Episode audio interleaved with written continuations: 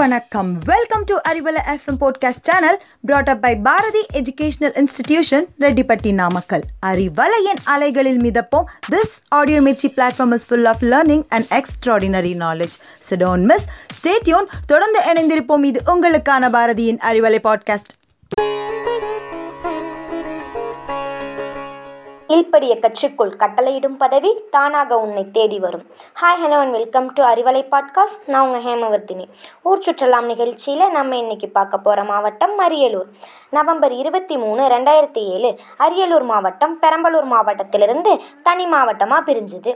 இம்மாவட்டத்தின் வடக்கே கடலூர் தெற்கே திருச்சி தஞ்சை மேற்கே பெரம்பலூர் கிழக்கே நாகை ஆகிய எல்லைகளை கொண்டுள்ளது. வடக்கில் வெள்ளாறு தெற்கில் கொள்ளிடம் ஆகிய இயற்கை எல்லைகளையும் கொண்டுள்ளது. உடையார்பாளையம் செந்துறை அரியலூர்னு மூணு தாலுக்காவாக பிரிச்சிருக்காங்க. அரியலூர் மாவட்டத்தோட பரப்பளவுன்னு பார்த்தா ஆயிரத்தி தொள்ளாயிரத்தி நாற்பத்தொம்போது சதுர கிலோமீட்டர். இது இருபத்தி மூணு நகராட்சிகள் ரெண்டு பேரூராட்சிகள் ஆறு ஊராட்சிகள் மூன்று சட்டமன்ற தொகுதிகளையும் கொண்டுள்ளது. இங்கு டைனோசர் முட்டைகள் எலும்புகள் கிடைத்துள்ளதால் பல நூற்றாண்டுகளுக்கு முன் கொடூரமான டைனோசர்கள் இங்கு வாழ்ந்திருக்கலாம்னு சொல்கிறாங்க இங்கு விவசாயமும் பால் உற்பத்தியும் மிக முக்கிய தொழிலாக உள்ளது. இம்மாவட்டத்தில் ரெண்டாயிரத்தி முந்நூறு நீர்நிலைகள் உள்ளன. இங்கு கரும்பு அதிகமாக பயிரிடுவதால் சர்க்கரை ஆலைகள் அதிக அளவில் காணப்படுகிறது. அரியலூரில் செம்மண் அதிகமாக காணப்படுவதால் முந்திரி அதிகம் பயிரிடப்படுகிறது. இங்கு சுண்ணாம்புக்கல் அதிகமாக இருப்பதால் ஐந்து முக்கிய தொழிற்சாலைகள் உள்ளன. டால்மியா ராம்கோ செட்டிநாடு பிர்லா அரசு சிமெண்ட் ஆகியவை உள்ளன. இந்த மாவட்டத்தோட பெருஞ்சிறப்பே கங்கை கொண்ட சோழபுரம் தாங்க. அது மட்டும் இல்லாமல் கலியப்பெருமான் கோவில் காரைவெட்டி பறவைகள் சரணாலயம் பெரியநாயகி அம்மன் கோவில் ஏலாங்குறிச்சி சர்ச் மீனாட்சி சுந்தரேஸ்வரர் கோவில் வைத்தியநாத சுவாமி கோவில்னு நிறைய கோவில் இருக்குது போனால் நல்லா தரிசனம் பண்ணலாம்.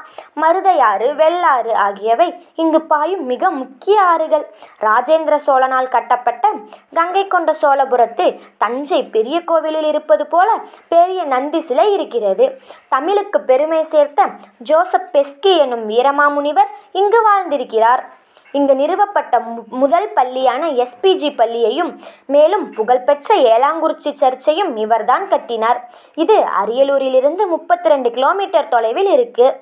அடுத்து உடையார்பாளையம் பற்றி பார்ப்போம். உடையார்பாளையம் கோவில்களின் நகரமாக திகழ்கிறது. இந்த நகரில் புகழ்மிக்க கோவில்கள் பல உள்ளன.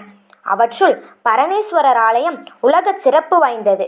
இக்கோவில் ஆயிரத்தி நானூறு ஆண்டுகள் பழமையானதாகவும் வீரத்திற்கும் தியாகத்திற்கும் கல்விக்கும் சிறப்பு வாய்ந்த பல ஜமீன்தார்கள் இங்கு சிறப்புடன் வாழ்ந்திருக்கின்றனர். வரலாற்று முக்கியத்துவம் வாய்ந்த மாளிகை மேடு என்ற கோவில் கங்கை கொண்ட சோழபுரத்துக்கு பக்கத்தில் இருக்குது வரலாற்று முக்கியத்துவம் வாய்ந்த இடம்ன்றதுனால தொல்லியல் துறை இந்த இடத்த அவங்க கட்டுப்பாட்டில் வச்சுருக்காங்கன்னா பார்த்துக்கோங்களேன். அங்கே மாமன்னர்கள் கால் பதித்த தடமெல்லாம் இருக்குது மாமன்னர்கள் கால் பதித்த இடத்துல நம்ம கால் பதிய வேண்டாமா? புறப்படுங்க. நீங்களும் போய் என்ன மாதிரி பார்த்து என்ஜாய் பண்ணுங்க. Anyway stay tune stay connected with Arivalai podcast thank you